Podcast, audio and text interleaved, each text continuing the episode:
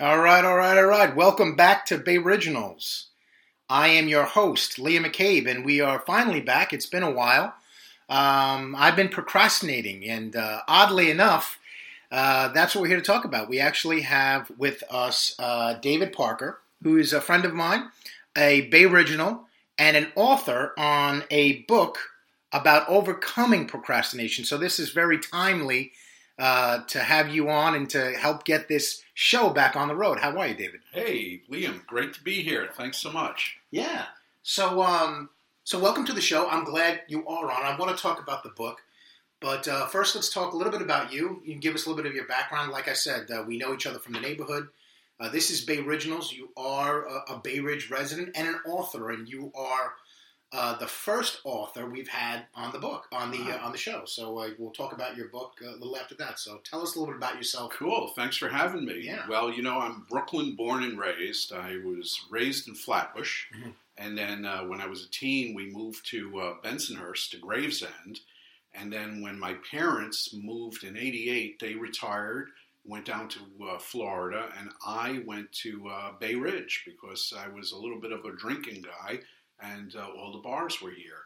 So, uh, so that's how I wound up here. And I've been in Bay Ridge basically ever since then, except for three years I lived in London, and one year I lived in San Francisco. But when I when my travels were done, I came right back to Bay Ridge. Nice. London. What was London like? Well, you know, London London is an interesting place. I used to be in the music business. I was in the music business for a long, long time, Mhm. and I used to go on business trips there. And then uh, I met a young lady, and we wound up getting married. And uh, so it was like funny. I had been to London so many, many times, but then when I got married and got a job there, and it became like living in New York. You know, it was like. Uh, you know, get to work. You know, the funny thing was every morning, you know, you put on the radio to hear like how it, how to dress for that day, and the temperatures in Celsius. so they'd say like, well, today it's going to get to uh, 16 degrees, and I think, oh my god, dress in layers. Mhm. But of course, 16 degrees in Celsius. Mhm. It's actually funny. A uh, little trick.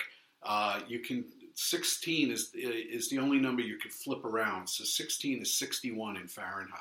Oh, So wow. that was There my that was my yardstick, you know. So I was like, okay, uh, it's going to be nice. It's going to be nice.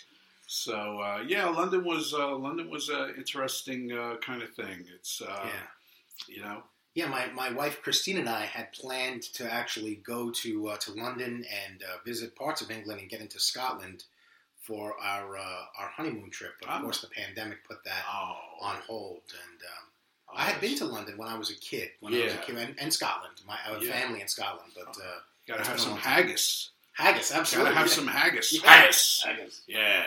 We uh, we have uh, we do we have we have we had a lot of haggis, and we had we have family or had family in Glasgow, and um, had a wonderful time. But I was a really young kid, so I don't remember much of it. I have to tell a real quick story. I was in Glasgow. I was uh, I was uh, checking out the record stores in, in Glasgow, and I, I went into a little shopping mall, Mhm. and I saw a sign there. I saw these ladies behind the counter, and it said Coney Island Ice Cream Shop, Mhm. and I pointed and I said, "Hey, I'm from there." and the woman looked and turned around, and she looked and she said, "You you you're from the wall." You're from the wall. He's from the wall.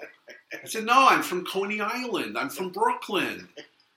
And uh, I hope it's okay. I'm mentioning Coney Island. We're, we're on Bay Originals. know, But that's okay. We'll, we'll let it slide. it was so it was so funny. And she says, You mean it's a real place? I said, Yeah, it is. Yeah. It's true. You know, It's life. Brooklyn really has taken on this whole um, this whole world of its own. It's really um, it's really a brand almost. You know, you walk around in London and you see people wearing shirts that say Brooklyn. And Mhm. I'm like, Yeah, Yeah, but we're really from here. So, um, so you, one one other thing I want to ask you about. Did you you mentioned you were in music or some of the other stuff? Had you done some comedy work or some some writing at all? No, Okay. no, no, no, no. Mhm. I was uh, basically I was a record promoter. I was what's called an A and R guy. I was Oh. a talent scout. I used Okay. to spend Sunday and Monday nights at CBGB's. If you remember CBGB's, Yeah. the rock club. I used to go. Those were the audition nights. So I was always looking to manage a band or something like Okay. that. So and I used to go to London a lot to uh, check out. Like you know, I was a big. I was into the uh, the European music. Okay. know.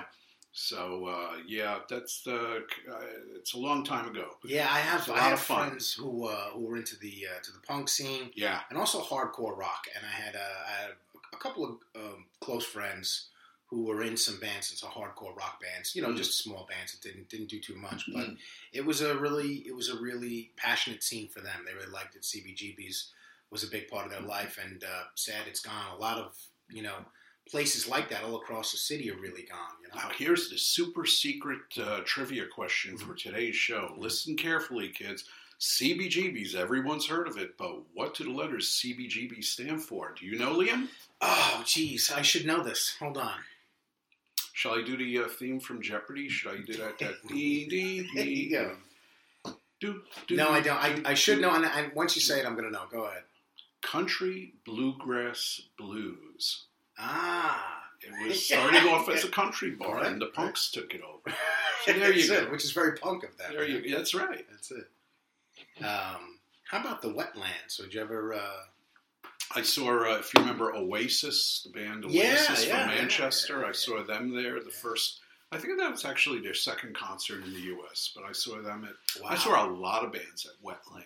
Yeah, yeah. I checked out. I checked a lot of bands at Wetlands. I think I listened to um, the House of Pain. I was into hip hop. oh yeah. rap music and hip hop was my thing. And uh, The lead I- singer went on to his own career. Everlast, yeah, yeah, Everlast yeah. did He a lot he had the album Whitey Whitey Ford sings blues. Yeah, and it was a little bluesy rock sort of thing. It, it, it took a different direction, but um, interesting stuff. A lot of a lot of. Um, it's odd that we're talking about this because my last guest, uh, Victor Gobo, is a live uh, audience musician. Really, he, he does the whole club scene throughout New York City, and so this this pandemic has really, you know. Um, Put a kink in that, and for Sure all has. live, I've, I, we've been talking online with, with some friends of mine, all, all live performers and musicians and, and artists and comedians and you know, people that perform in front of audiences are taking a hit. But one of the things it's doing that we discussed is it's forcing them to. They knew they had to kind of get technical and get digital and you know promote their Instagram. Everyone has one, right? Everyone has a Facebook page or an Instagram or a Twitter. Yeah. But you know,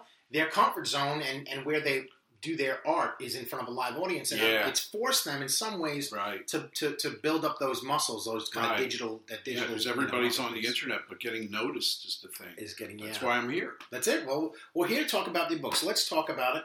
Um, the title of the book is The More You Do, the Better You Feel How to Overcome Procrastination and Live a Happier Life by David Parker. And I just want to say, uh, this is a phenomenal book. Thank you. You know, as I was reading it, my wife was saying, like, you should have read this five years ago. And um, I don't know how you would qualify this a self help book. I Yep. read a lot of self help books. Self-help, personal growth. Yeah, I uh, I uh, certainly certainly big into that, big into reading those books. Um, as a parent uh, of you know school age kids, I read some books on parenting. Right. Um, I've I've been involved in sales. I've read books on sales. I've read a lot of books uh, sort of like this. Interest, interestingly enough, not that many out there that I know of about procrastination. That seems that was a major part of my life is a, a big problem with procrastination Right. on in, in sort of every aspect lot of my people. life.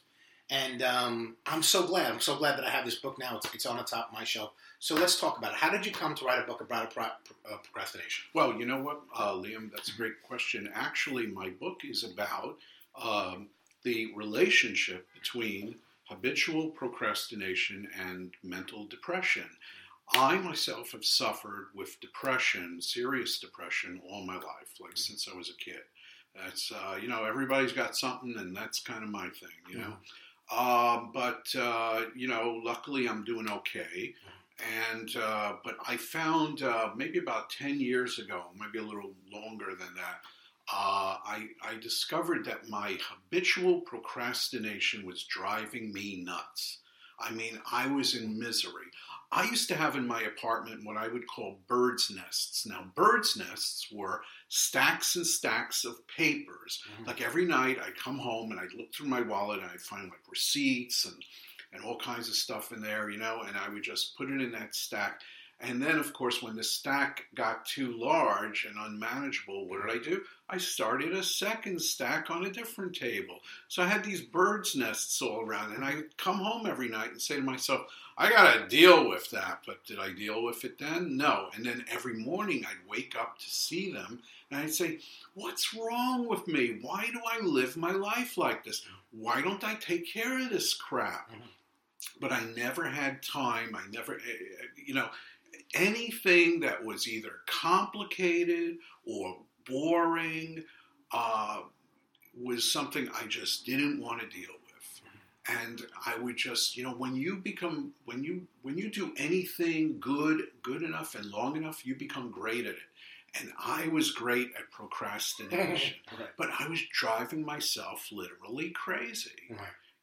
So I had to find a way to and uh, to overcome my procrastination. And what I came up with was a method that I came up with for myself. I had no intention of writing a book.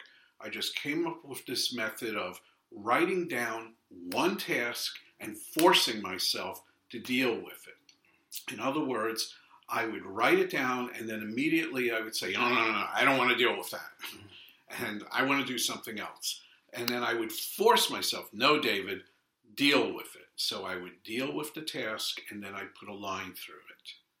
And I would not do an endless to do list because I tried that. I tried many experiments along the lines. You remember uh, Thomas Edison? He famously he tried all kinds of things as a filament in, in the light bulb, Right. like hundreds of things. Right. So I tried different ways, you know, and I found I kept getting uh, flooded with anxiety. I kept getting overwhelmed if I'd write several tasks down. So I came up with this method of I'd write one task down. I would force myself to do it. I would not make a telephone call. I would not put on the TV. I would not do anything else except do what I did, put a line through it, and then write something else down and do it. And I found that if I could get into that, keep doing it, write it down, put, do it, put a line through it, do it again, write it down, do it. Don't get distracted, you know. And it was like it, it became at times like search and destroy, Right. and it felt so good. And you know, there's an old Irish proverb. Someone told me, mm-hmm. "Move a muscle, change a thought." Yeah. And it's have you heard that? I have heard that. And you know, it's interesting that you said, you say the title of the book is The More You Do, the Better You Feel. And the idea of your your mental state sort of being connected right. to these actions. Excellent. right? Perfectly. Perfectly. Yeah. Mhm. You know, and and I just want to tell for everyone who's listening, a lot of people wonder like is my book about like some people are very busy executives and they go if I could just get another like 30 minutes in a day to take care of things but my book is not for busy people who want to get busier. My book is for people who have a hard time getting started. Mhm. That's the thing about my book. So, what happened was, after about a year of doing this technique that I came up with, which had no name, it was just like my thing. It works. And then I said to myself, I had always been a self help book lover, Mhm. right? Uh, all kinds of, you know, Wayne Dyer and uh, Dr. David Burns and just countless Sure. self help books. Yeah. And and I just said like, you know, I think I could write myself a self help book and help people. Right. So I had to come up with a name for that technique that I came up with. And uh, and then I, one day it just occurred to me, well, it's based on doing one task, so I called it the JOT method, J O T, meaning just one task. Right. And I noticed it's trademarked throughout the book. That's a that's your trademark, That's- the JOT method. Yep. That's great. And it's interesting because it's not only just one task, but it's just one task. Of course, you jot down and uh, strike And you jot click. it down Right. exactly, Right. perfect. and it's simple, but it works. And you know, one thing I'm glad you mentioned um, is that, like we both talked about, I love self help uh, books, and uh, au- audiobooks. I remember some of these old uh, audio tapes. Uh, an old um, boss of mine had. Uh, good friend Dave Foss. He's actually a photographer, and, and he's a Bay original. He's a great guy. He's my uh, my uh, my friend Keith's father, Keith and Davin's dad, and uh, Dave Foss. We used to design websites in the '90s, in the late '90s, and that was that was my gig with uh, his his kids, uh, who have gone off to do other things. And um, Dave used to play Earl Nightingale. Uh, Oh yeah, yeah, he had this r- r- gravelly voice, and he had "Lead the Field," and he had "Acres of Diamonds," and all these kind of great self-help Yeah. stuff. And I used to love listening to an older name. Yeah, It's like Dale Carnegie. right? like Dale Carnegie, How to Win Friends and Influence People, Yeah. and um, he was. Uh, it was. A, it was. A, it was great uh, to listen to. But what's interesting, though, and that you mentioned, though, is that I, I, I often read these books, and not just about self-help, but just ways to improve my life. Let's say it's meditation. I'm taking uh, jujitsu with my son uh, once a week, trying to do more of that. I try to go to the gym, and everything I read, you're right. It's another layer of complexity, uh, and I feel like, oh, I didn't get my meditation in. I didn't get my push-ups in. I didn't eat, you know, enough uh, enough greens. You know, and I'm and I'm, I'm piling all these things up. And it's funny, you know, the, the, the room we're in now, the office is is actually cleaner than it's been. But when you talk about uh, those uh, bird baskets, uh, you call them Bird's nests. birds nests. They that's all over the place for me. Right. And what I love about this is is is this is a book that will reduce the complexity. right. This is not about adding more to your And life; it's- it's, about reducing it. And, I it's a love that. And I like how you said it's a simple method. I was just on a podcast on Saturday night that went out to China. I can't believe three thousand people in China. They had a translator Wow. was was uh, was listening. Were listening to me, and I kept saying it's a the jot method is a it's a simple method for complicated people. Now let me ask you this, um, Sure. just to jump into it. Now, um, you, you know, you mentioned um, depression, and I've all I've got I've fallen into depression myself. Procrastination is a major issue for me, and one of the things I've often felt about myself is, you know, you're just you're lazy. You can't get off. You can't get off your butt, and you you know you're letting yourself get distracted, whatever the case may be. So talk to me, like, are procrastinators lazy people? Is that the problem? You know, that's a really good question, Liam. You know, because I'll tell you, when it comes to procrastination, like what is the difference between laziness and procrastination? I'll tell you what, everyone's allowed to put things off. If you want to be lazy, that's cool, you know, but my definition of procrastination is different than most people. Most people would say, well, procrastination is when you just you don't do something, right? And I say, no, not really. Here's why.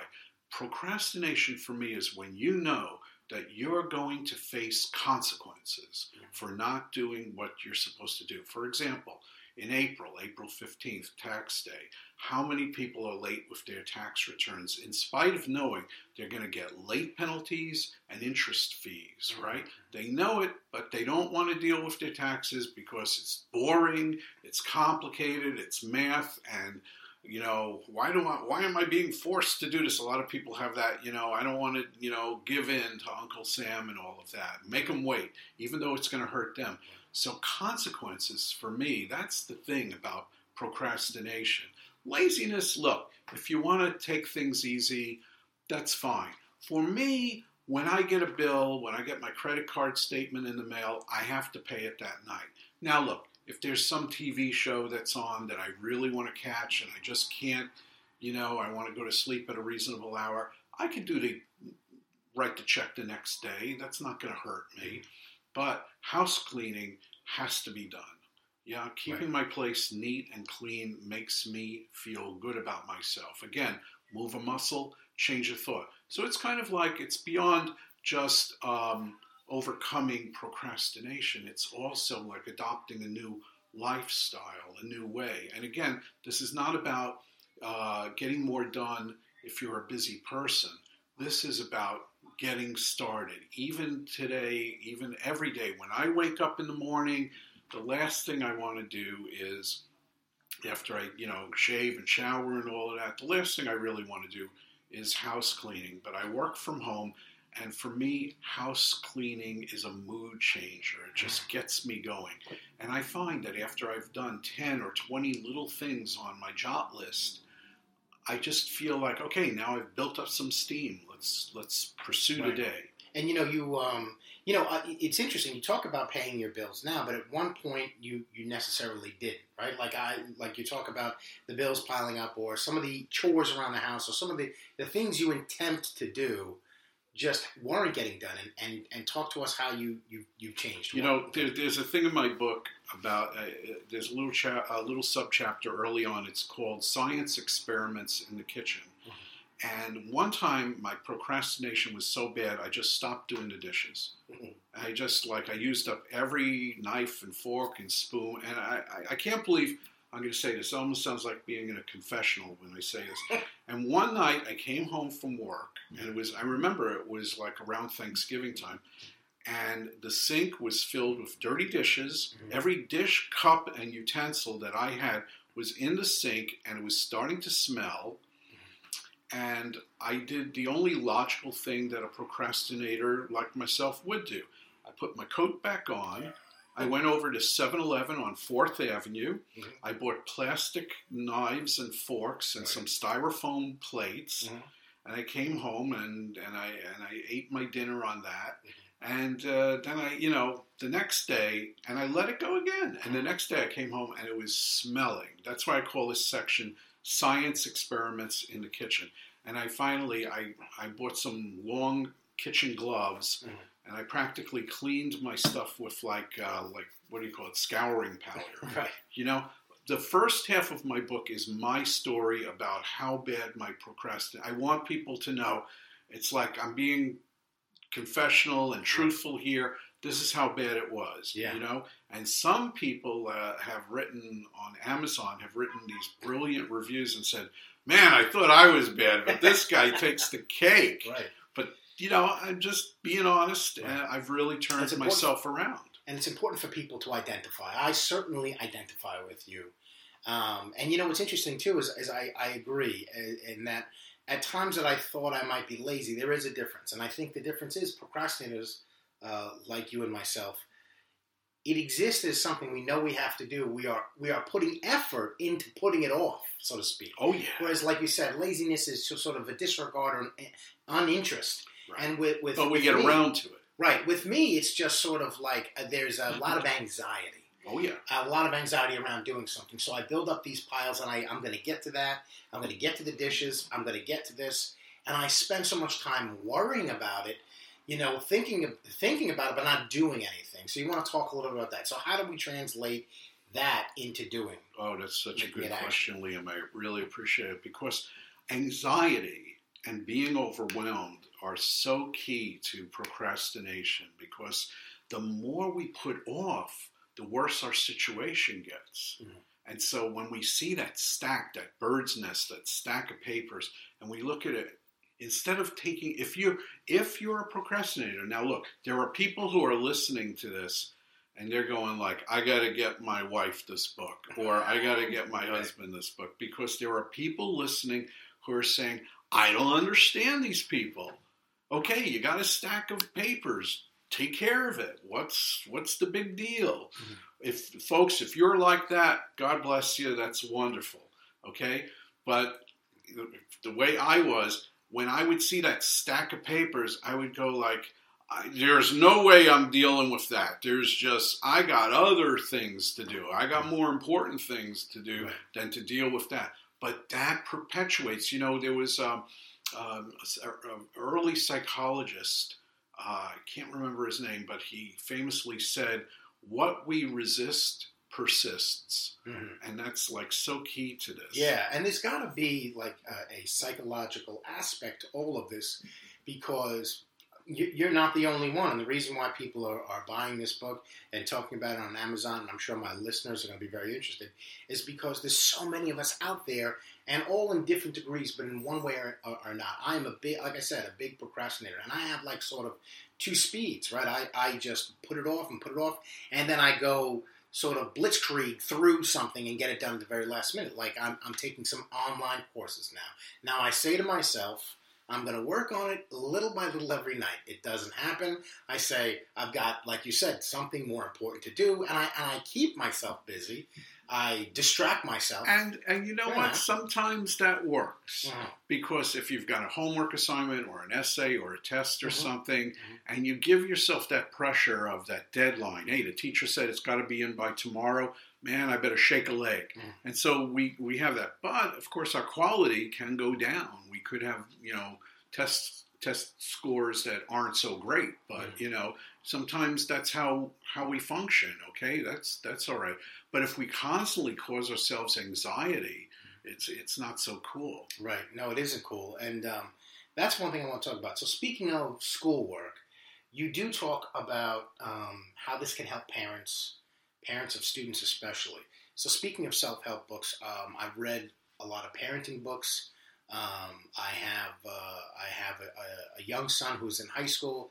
I'm having such a hard time with his own procrastination, and then you add my procrastination into it. So, what do I mean by that? Is that I say to myself, I've got to give him a hard time. Now, you know, I, I nowadays you can see online sort of every time he logs into class, especially now with Zoom class, when he doesn't, Right. uh, you know, if he's on his assignment or if he's not. As a and so- parent, you're you're able to see those statistics. They yeah, you can see you. that now, Oh, yeah? especially now because of the pandemic. They're Okay. um, they're I'm able not a to. parent, but Yeah, no, and, That's and, cool. And um, the here in New York City, there, there's a program, and uh, my my son goes to school in Jersey now, and there's a there's a program in that school as well that I can basically it's log like on. it's like getting a report card in real time. It is. You know, I wonder if it's it's you know it's uh, it's uh, there's a downside to it too because now you know he can't escape uh, me looking at it or Right. his mother looking at it. So. Right. But, the, But what's the solution for a procrastinating Yeah. child? You and, know? and a procrastinating parent Well, who's unable to you know yeah, you know what I would say, and again, okay, I haven't had kids, but I I, uh, I, I think I know my, my material, and I would say the best thing is being the power of example. Mhm. So let's say your kid is uh, your son is in New Jersey, Mhm. and uh, you say like, well, I'm going to pick you up at uh, two thirty on Saturday, and we're going to go play ball or something like that. What happens if you pick him up at three o'clock? Okay, that what message does that send to him? right That means time is not uh, of, of value, and it also means he's not of value. Mm. So, and it means you don't value time and you don't keep your word. Mm. So the thing is, is that to show him, like, hey, I showed up on time. Um, if you say we're going to go to this place and this place, you go there. Mhm. Just like doing the jot method, you know, you you you you know, I try to make keep my promises. That's the key key thing. Mhm. I keep the promises that I make with myself. That's key to the jot method. This is why it's it's it's a simple method for complicated people. Um, I, I keep my promises and I feel better. And so what you want to do is maybe keep your promises with him and verbalize it and say to him, I want you to know something. I said I was going to be here at 2:30. I showed up at 2:25 and I want you to emulate that. Mhm. I want you to and you know, I have a chapter, I have two chapters in my book I want to talk about for a second if I sure may. yeah please And one is helping the procrastinating student. And the chapter before that is the procrastinator's relationships with significant others. yes I was going to get to that as And, well and when I say significant others, I don't just mean wives, husbands, girlfriends, boyfriends, that kind of thing. Also, procrastinators in the workplace, your boss and your colleagues, your coworkers are significant others, Mhm. right? So your son, you said he's what, 15? 16 16 in a couple of years he's going to be you know in the working world Mhm. and maybe before that he might be in college Mhm. and a lot of people a lot of students when they hit college they have that problem they have a lot of freedom Mhm. and that's where they get into trouble right managing their time when there's parties and other things going on you know Mhm. so there's a lot of distractions so what you want to do is you want to emphasize to your son that overcoming procrastination isn't just your your your old man is nagging you because that's my job. I'm your old man and I'm doing my job. No, no. You want to show him that you know being responsible. You know what I like to say is I like to put the word response back into responsible. Being responding. So you want to say to your son like I want you to be like me. I show up on time. I say I'm going to do something. I do it. Be a power of example. Mhm. That's the first thing. And the second thing is share my book That's right. No, you know, um, this is going to be great, and I, and I, I do want uh, him to read it. I certainly want everyone in my life to read it, not only because I think that uh, it can help them in the little ways that they're procrastinators. I'm a big procrastinator, so this is important to me. But I think it's a great book for the people that live with procrastinators. It helps to understand them a little bit better. And I think the methods in this book can also be discussed with sort of the procrastinators in, in people's lives, right? You want to talk a little bit about that. Uh, you mentioned significant others. Like I said, when I was reading it, you know, obviously I'm there uh, in bed at night. I've got the nightlight on, and you know, Christine is looking over and listening. Well, not, you know, we start a conversation with it, and she was saying to herself, "My God, you you really should have read this a lot earlier in life."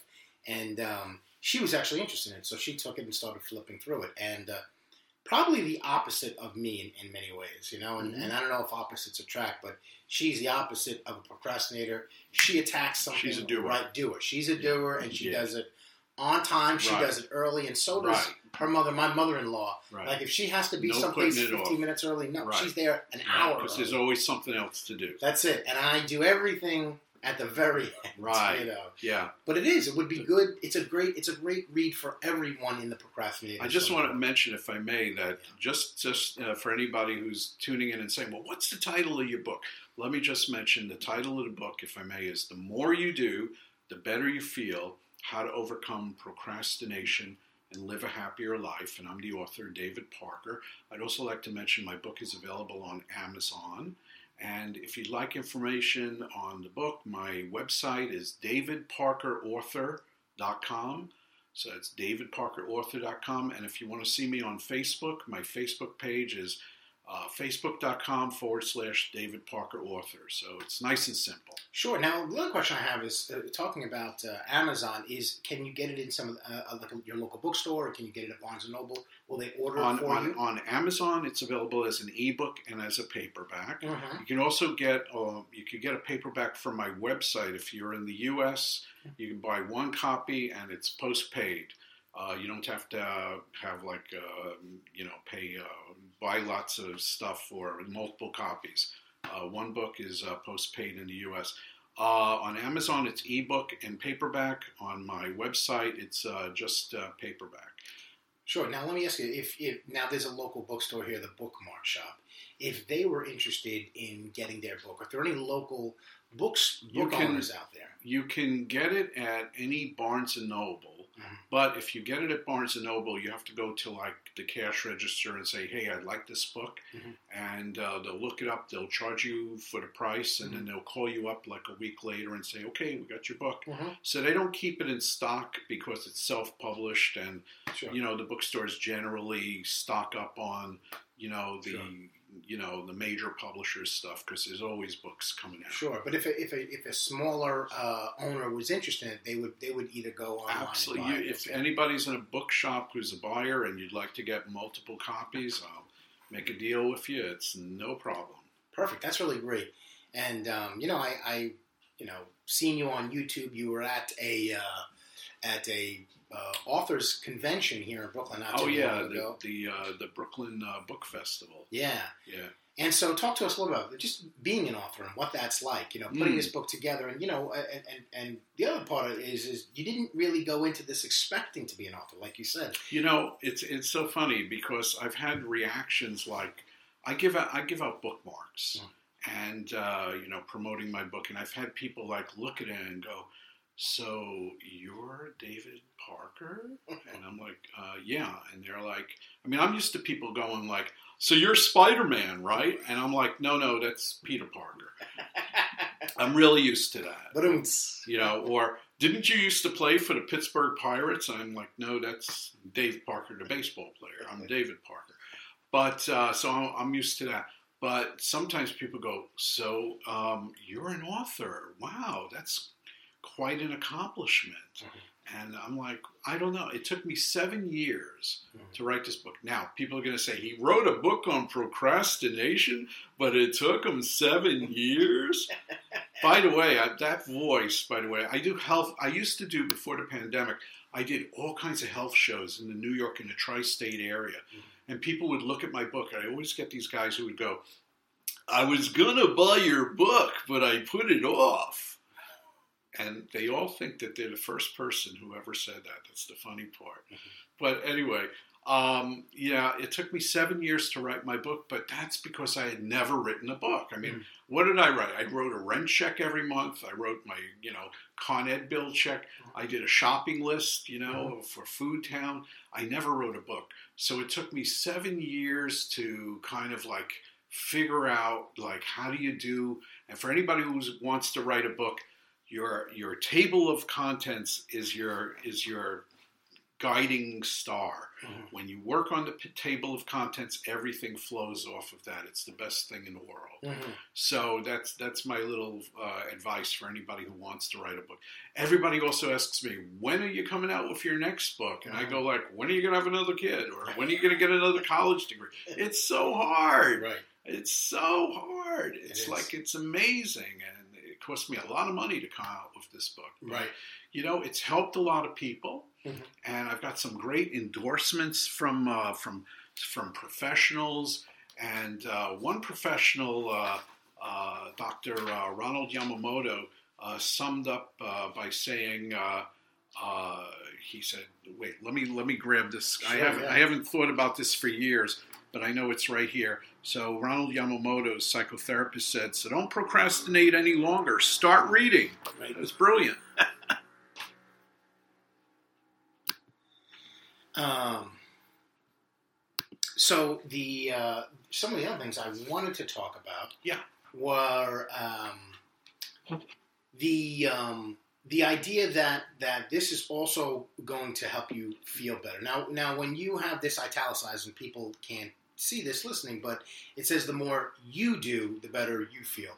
Tell us why you italicized you and what the significance of that is. You know, it's a funny thing because people who notice that they often go, "Why didn't you italicize the do Mhm. in the more you do?" and the, the, The word feel. feel, Right. in the better you feel. Right. And there's a good answer for that, and it's because it looks terrible.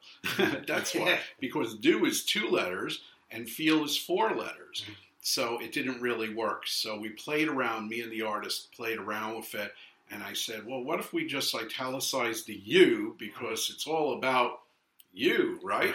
it's all about the reader. Right. So that's what we did. It was, Okay. uh, you know, it's one of those artistic things. Now, the, the thing I'm interested in, though, is that you really connect procrastination to sort of a better feeling and sort of a, be- a better state of mind. And what's and interesting, better again, back that- self-esteem. right, and back to that sort of psychological connection. Because when I think of procrastination for me in the past, prior to this book, I would think like either I'm lazy. That's how I'd associate with Right. with, with not doing it. And I Right. also thought of procrastination is really about things, and the things need to get done. And I didn't put myself. The you was not in the equation. It was these things. The dishes have to get done. So when I get done, the dishes will be done. But so what, so to speak, you know. And if you don't have much interest necessarily in the dishes, you go and you get plastic knives and forks. Right. You go on with life. There's other bigger things to Right. bigger things to Sure. bigger fish to fry. But Right. what's interesting about this book, and again, it's right there in the title, is that there's a connection to you, to your own well-being, Right. by Self-esteem. overcoming the procrastination. Right. That's So right. tell us cleaner, cleaner home. Dishes. Mhm. I never go to sleep with dishes in the sink. Mhm. Never. Right. Never, ever, That's ever. a big saying that my mother-in-law has. We're still trying to work on that here, here, here at the at the apartment. But uh, my mo- mother-in-law is a big believer that don't ever don't ever go to sleep with dishes in the uh, sink. Do all of these things. And you know what? She's absolutely right. The other thing about it is that once you do these things, you actually do feel better. It's like a lot of things. When I when I go to the gym, whenever I, I do anything that I've been procrastinating, the minute I do it, Right. The I minute do you start doing better, it, yeah. right. I've got to do my credit card. Uh, uh, I have to do all of my, my taxes, my pre-taxes before I bring it to the accountant in three weeks. I have to tally up all of my advertising expenses and all of my business expenses. Mhm. And I know I do this every year. I go like, oh, I don't want to deal with that, man. Oh, I don't want to have to go through each like January and February, and I don't want to deal with it. And I know that once I get done with December, I'm going to go. Is that it? Mhm. That's it? Then I, like, I want to do some more. right, You right. know? you do you feel so much better and that's what this book is really about at the, at the end of the day too it's it is a techniques and a, and a method the jot method that kind of will help you reduce the complexity and feel better about about life in, in so many ways. and feel better about ourselves Right. because we restore. How do you? I had a friend once who said, "How do you increase your self-esteem?" Simple. You do esteemable acts. Mhm. But think about it. You do esteemable acts. You don't say like, "I should uh, clean my apartment." You clean your apartment, and then you feel better. Mhm. Right. In the past, the only way I'd clean my apartment is if I had a new girl I was dating Mhm. right? Then I'd say like, well, I I can't, you know, she's going to look at this and she's going to say there's something wrong with this guy, you know, and she'll say, oh, I forgot, I got to go, right. you know, so I don't want that. So then I clean, you know, uh, you know. In fact, on the uh, back cover of of my book, I say, is your living space messy and your life unorganized? Does your habitual procrastination leave you feeling depressed and anxious? Do you wait for the right time to come before dealing with a task only to find that the right time never comes, so nothing gets done? So you know, it's it's it's Yes, you know, it's yes, so yes. uni- check, check, check. it's so universal. Right. It's amazing, you know, and people have poured their hearts out to me, especially like in live at, at, at health shows. By the way, I'd like to just mention Mhm. if anybody has a question uh, about procrastination, feel free to write to me. My email address is info, I-N-F-O, at davidparkerauthor.com. That's info at davidparkerauthor.com. I'd also like to say that for people who really, really, really have a hard time with habitual procrastination, or if you have a loved one uh, and you say, like, I'll, I would get him or her your book, but I know they'll never read it. So guess what? I do coaching. I do coaching on the telephone. I just want to also mention, Liam, Mhm. for everyone who's listening, just a little uh, advisory. I am not a doctor, Mhm. not a psychologist. Mhm. I went to Kingsborough Community College and I got a business degree, an associate's degree. So I'm not a doctor. I don't pretend to be a doctor. If anybody is uh, suffering with depression and they're on medicine or medication, please keep taking your meds. You know, don't change anything, you know, unless you go to your doctor and they change things for you. I'm not a doctor and I don't pretend to be a doctor, so this is not medical advice. Mhm. But if you, you know, that's why I'm not a counselor, but I do coaching. Right. So if anybody wants some short-term coaching, be happy to help them. So again, just uh, email me at info, info at uh, davidparkerauthor.com. And let's um, let's talk about that for a second. But Sure. uh, again, so that's also the best way to reach you. Like I said, uh, you, you talked about health fairs. You talked about whether uh, you, you can speak at colleges, you can you can lecture, or I do if that. small businesses or, I or that. bookstores want to want to get your uh, book or have you in for a book signing. That's where they can reach you. Absolutely. that, I uh, do that all of that. I've done public speaking and I've done bookstores Mhm. and I do weddings and bar mitzvahs. right. Um, so listen, let's talk about the the sort of life coaching or the coaching. That's that's and it's good that you talk about uh, uh, there. There's a need for uh, psychiatry for people that need that help. There are there are people that need maybe medication or other things or or other type of uh, therapy that that that. You're not offering, but you are offering coaching, life coaching. And what's interesting is It's I, not really life coaching. Right. It's more procrastination coaching. Okay.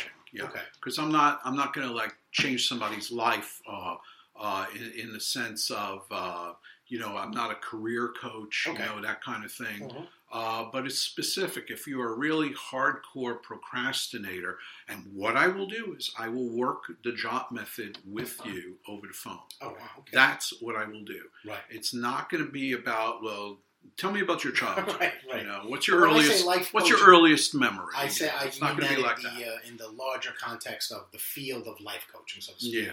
And in within that field, let's just say there are people that can coach you on maybe specific tasks, and for you, you are the procrastinator coach. So they can call you and they can get someone to help them overcome these uh, the, the, these issues they're having with procrastination, and you'll work through the JOT method. So if even if they're reading the book and they're trying to use it and they need help, that's where you can kind of come in and give some context and help push them over the the the uh, the, the edge, if it were, yeah to get them going. That that does really help. Uh, you know, I have some friends.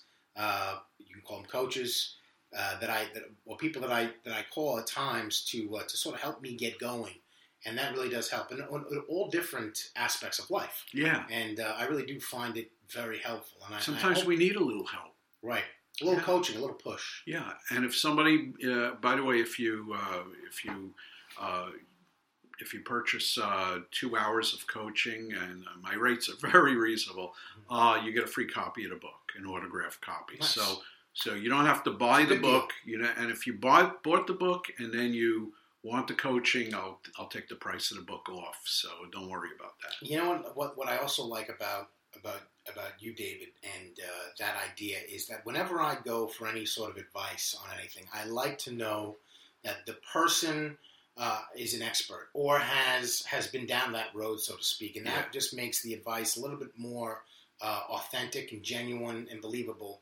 You are a real procrastinator, like you said in the book. A big part of it is sort of qualifying yourself as this real procrastinator, so that people can identify and say, you know what, uh, that sounds like me, you know, or maybe they're similar, maybe they're worse, maybe they're not as bad. Um, but I definitely identify with a lot of that, and that's why I would uh, call you and say, "Look, this is the problem I'm having. You've been down that road." You know, there's there's talk about Bay Originals. There's a doctor in the neighborhood. He's a he's a great guy. He's an internist. His name is uh, uh, Doctor Hussein. And uh, I showed him my book before it came out. I showed him the manuscript, and I said, "Would you like to do an endorsement?" And he, he said, "There is a saying: take it from someone who lived the experience better than from someone who studied the experience." And that's Mhm. exactly Right. what you're saying. That's it. And that's that's the case uh, for life. But uh, it really is. It really is just a cool, um, just a, a, a cool thing to, to, to have is a coach that can help you with procrastination. And also, I think it's really awesome just to have sort of a book about p- overcoming procrastination. Like I said, a lot of self help books out there, um, and I've looked at all of them. I have never come across one that focused specifically on the issue of procrastination. And uh, again, the JOT method, very fascinating, very interesting. Mhm. Um, Thank you. yeah. Now I understand that you uh, you have a top ten list of of uh, solutions for overcoming procrastination. So, what's your uh, what's your top ten? Well, boy, oh, you're you're you're you're really uh, you're you're really making me uh, uh, pull that out of thin air. It's been a long time since uh, since I uh, uh, remembered the uh, the top ten, but let's see what I can uh, let's see what I can remember here. Um, one is, as I've as I've already said, is uh, always keep the promises that you make with yourself. That's really key Right. if you make a promise about something, if you say tonight when I get home, I'm going to uh, I'm going to mop the floors, Mhm. and then you don't, you're not keeping a promise with yourself, and Right. that's important.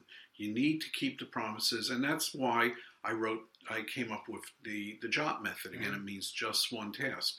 So what does that mean? It doesn't mean. And after I mop the floors, then I'm going to reorganize the closet. And then after I do that, no.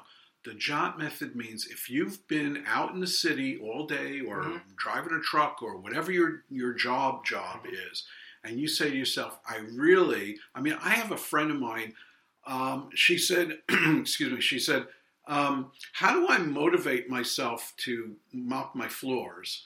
And I said, well, um, I, I, I, when do you mop your floors? And she goes, well, when they get sticky.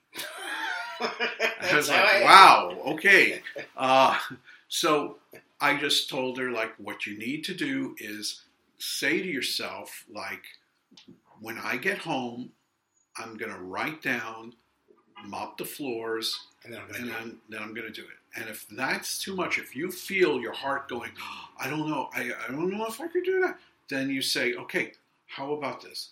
Then strike that out and write, mop the kitchen floor Right. and just do that and then and then put a line through it once you've done it and then guess what now that you've got that bucket of soapy water now you could say mop the bedroom floor Right. and then you can say mop the living room floor Right. so you this is one of the tricks about overcoming procrastination is breaking big tasks into little components that was something i could never do in the past Right. so the jot method, sometimes I write something and I say like, this is too big. I have to break it into pieces. Right. So let's talk about another. You, you wanted ten things. Uh, let's say, plan your work Mhm. and work your plan. Mhm. That's a nice little saying, you Mhm. know? That kind of works for me. I'll also say um, that uh, when, when dealing with tasks, uh, avoid creating new work for yourself by always doing a complete action. Mhm. So, again, that goes to the distractibility. I want to mention also, I've had so many people buy my book for what's called ADD, attention deficit disorder, Mhm. right? I didn't I didn't write this book for people with ADD, Mhm. but it's taken off in that community. People like the Jot method. Wow. Yeah, I can imagine that. That's Yeah. interesting. Yeah. So it just it just works. Some other things, uh, there are times when any action is better than inaction. So should procrastination ever immobilize you, the best course of action to take is to take action. Mhm. So if you don't know what to do, in fact, if you feel overwhelmed by the Jot method and you go like if your mind is just spinning like there's a you know beehive in your head Mhm. going bzz, bzz, bzz, I don't know what to deal with. Just do anything. Mhm. Just do anything. Don't just sit and watch TV or surf the internet and get nothing done because deep inside you're going to feel it's kind of like you know the expression uh, fake calories. You know Mhm. when when somebody just you know pigs out on Twinkies and that Mhm. kind of thing, and Yeah. it's like fake. Calories. that's me. I do. I do that too. I, I actually I pig out on Twinkies and I waste time. Let's just say on the TV or Right. the or the or or or, uh, or the internet or whatever it might be. And what's interesting is you say the Jot method is just put one thing down right. and distract And- yourself to get and yourself focus doing the right. Right. and then you'll feel better rather than saying well i'll feel better and, and the same thing goes with like you know if you think about it sometimes people drink alcohol sometimes people take drugs why because they want to instantly feel better Mhm. or they want to instantly feel different Mhm. right? Right. So, you know, like what I'm advocating is kind of like what you're doing with studying, with Mhm. getting a getting a degree or a certificate or whatever. Mhm. It's like you're you're you're working on bettering your life, Mhm. right? Right. And it takes work and it takes discipline. Mhm. And you know, sometimes we don't want to do that, especially when we're adults. We're like, "Hey, I, I was done with school, right? Right, Now, right. what am I doing in school again? You know, Right. this is life." Right. What number are we up to now? On on our list. Yeah. Uh, I, I don't know. We're on. You know, why don't we? Why don't you pick out your favorite? Oh. Let Let's uh, give me your favorite. Oh, here's I, I had this friend. He unfortunately he passed away. Dan Buckley passed away. A, a real Bay original, if ever there were. In fact, my Mhm. book is dedicated to my late friend Dan, who died uh, this past uh, June. And uh, and I wrote in the uh, dedication at a time in my life when I was short on belief in myself. Dan gave me what I needed most a strong dose of faith in my own abilities, which gave me the courage to keep moving forward. Thanks, Dan. Mhm. And I would say one of the things that Dan said, one of his favorite expressions was yard by yard is hard, but inch by inch, and it's a cinch. Right.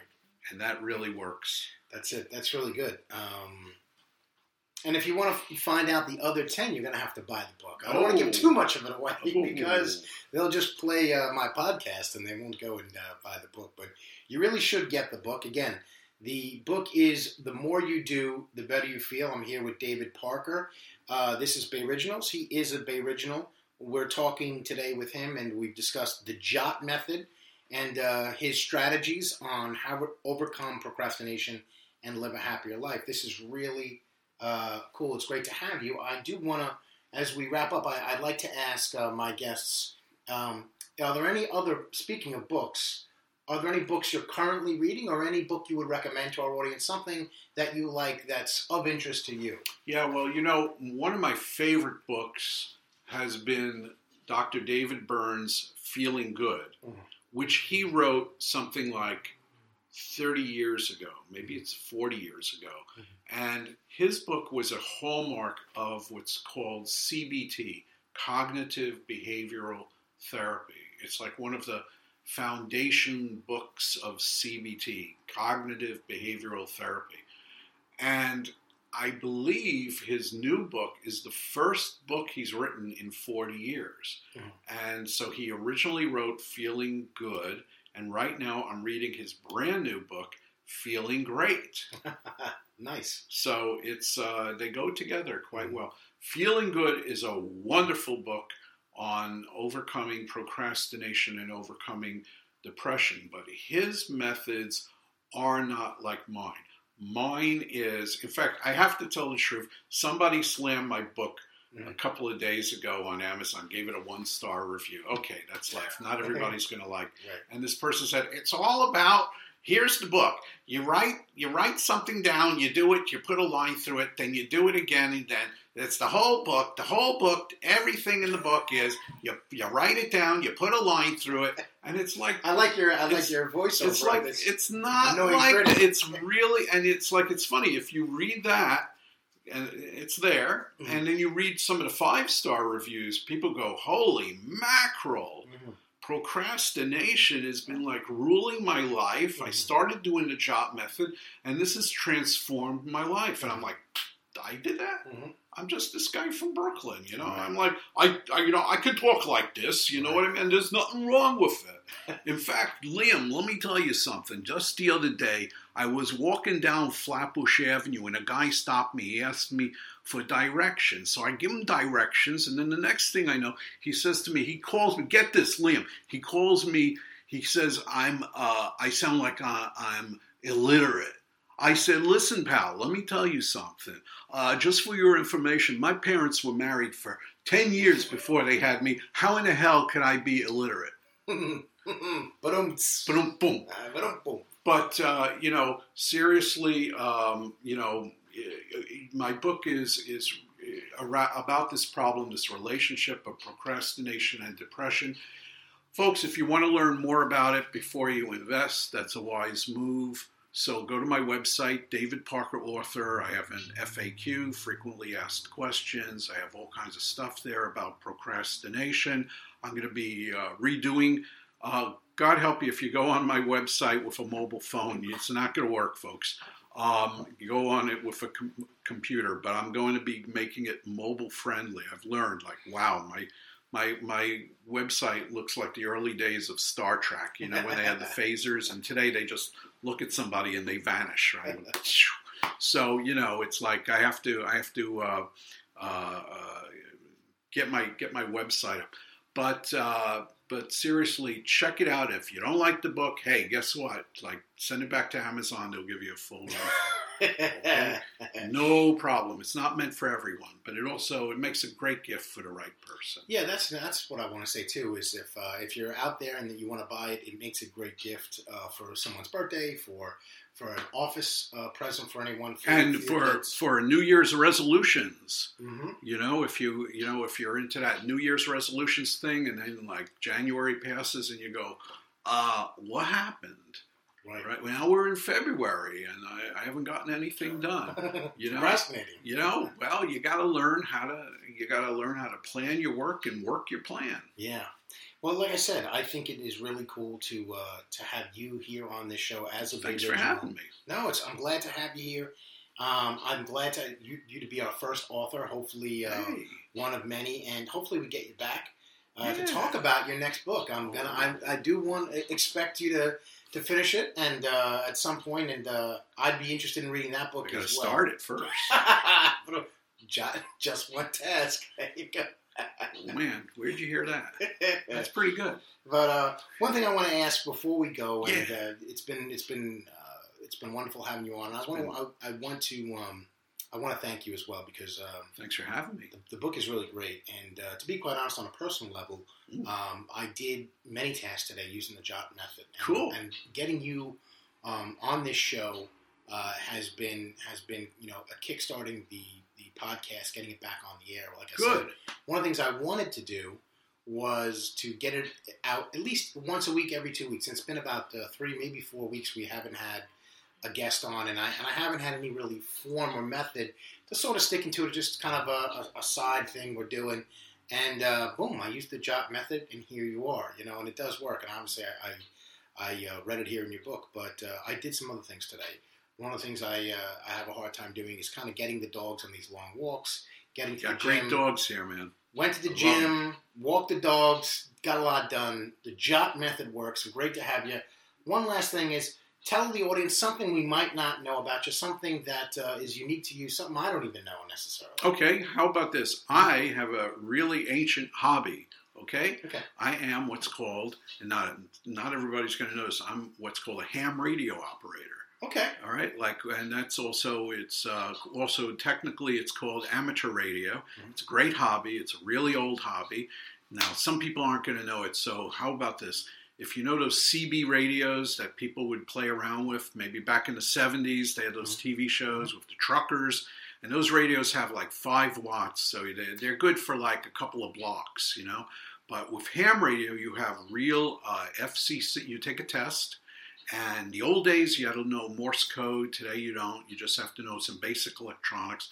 But you get to use these really phenomenal radios. Uh, you could talk around the world to other ham radio operators who are who are licensed, and it's like it's really cool. And we have even we have walkie talkies today that are digital, and you can dial up. We have like these repeaters that you know uh, that that rebroadcast you, and you could actually say like, "Oh, here's a repeater in uh, Sweden," and you could like talk and talk to people, and you could you could like talk on a walkie-talkie that you could put in your pocket and talk to somebody in Europe or in Australia or anything, and you know it's a really really interesting hobby.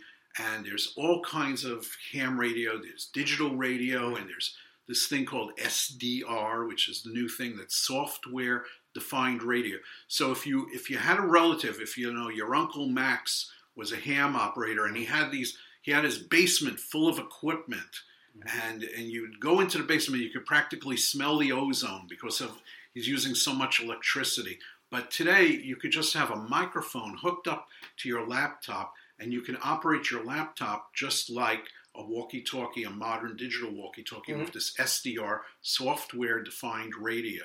You don't, I believe, you don't need an antenna. It just goes out over the internet, Mhm. but it's still ham radio, and it's like so cool. And guys, if you want to learn more about ham radio, the organization in America for ham radio is called the ARRL, the American Radio Relay League. It's an old, old name and an old, old organization. They're based in Connecticut. They have a museum in Connecticut. It's wonderful. I've been there. And so, if you want to learn more about ham radio, you can go to arrl.org. I believe that's the. Uh, That's so so That's cool you mentioned that. Actually, I did not know that about you. yeah. I am a radio operator at work. That's what I, I do. I Oh, work right. for, for the, the TLC, and I, I work with their enforcement division. Yeah. Now we just have uh, you know radio channels that, that we deal with our enforcement unit, Yeah. and I'm on the radio all day, and you know I'm giving out codes and uh, I'm receiving information. Also, we listen to the citywide 911 system, Yeah. so we're receiving some of that, and we communicate with uh, PD and fire if, we need backup. So it's interesting. I'm on the radio all the time. Oh, that's And cool. I didn't know that about you. I also was when I was a kid. My father was a was a ham operator, Oh, and okay. encouraged some of my friends. If if if Donald DeKeegan, Tommy Yu, or Keith Foss are listening, and a, and a bunch of others, we got into that a little bit at the time, and we were actually interested. We had CB radios as kids Yeah. in Bay Ridge. Oddly enough, when we first started driving, we took CBs, uh, portable CBs, and we, we would put them in our parents' car before we even had our own cars. Right. And as soon as we got a license, I'm talking like 17 years old, we would put we would there was a magnetic antenna. Yeah. You could connect it to the top your, of your What was your handle, Liam? Oh, I forget. I forget what it was.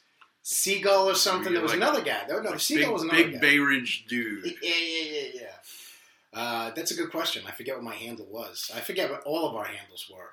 But we thought we were we thought we were really cool, and we would drive You around. I remember. You were cool. Well, we, we, we would we would we would get on the Belt Parkway.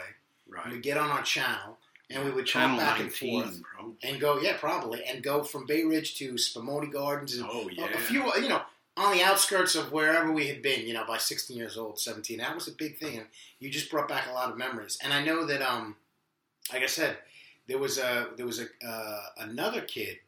Was it maybe it was David Visco, Donald DeKeegan, um, Donald's Donald's brothers might have been on ham radio, and we would we would communicate from our from our bedrooms, and it was Yeah. kind of cool. And we didn't really know much of what we were doing. I, I, I have a friend of mine who's uh, my father still had it. I, I, he, I still have some of his stuff in a box. I think Oh, I still have some of his equipment. Oh yeah, Yeah. I got a friend of mine who sells like uh, we have these events called ham fests. These are and they're- it's not it's not a pig roast.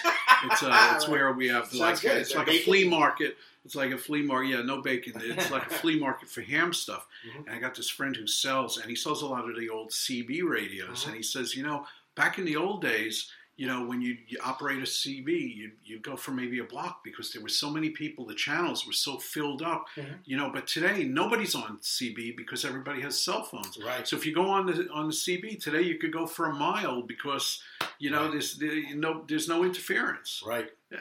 Wow, we, could we can go on forever for that. That would Yeah. brought back a lot of memories. You know, Ten um, four. 10-4. That's it.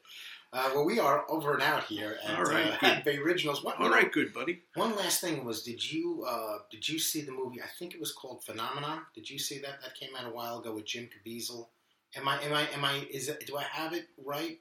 No, Um, no, it- it- I think it was Dennis Quaid, Jim Caviezel. It was about um, this father and son, was it about the the firefighter? firefighter. Oh, it it had a different name. I think it had a different name. you know what I'm think talking I know about? it. Where they're on the the guy, radio. the guy finds his late father on Yes. his father's on, ham radio. on the ham radio and, and through the, abor- uh, Maybe it was aurora borealis, Yeah, and they they, they somehow it- get gets the signal yeah, and is able to save his father's life and alter time. yeah, And uh, you just made me think of that movie too because the, That's the cute. ham radio made me think of my dad. yeah. And you know, my dad passed away, and he was um, uh, everything about that movie was was really cool. Just a, it was a good movie. Brought so- back a lot of memories. Yeah. So if you're out there, watch the movie, buy the book, get a ham radio, and Yeah. uh, we'll we'll have to get you back, David. Again, Cool. Thank you for for coming. Thanks for having me. Yeah, absolutely. And again, the book one more time, just to uh, to to remind you, it is the more you do, the better you feel.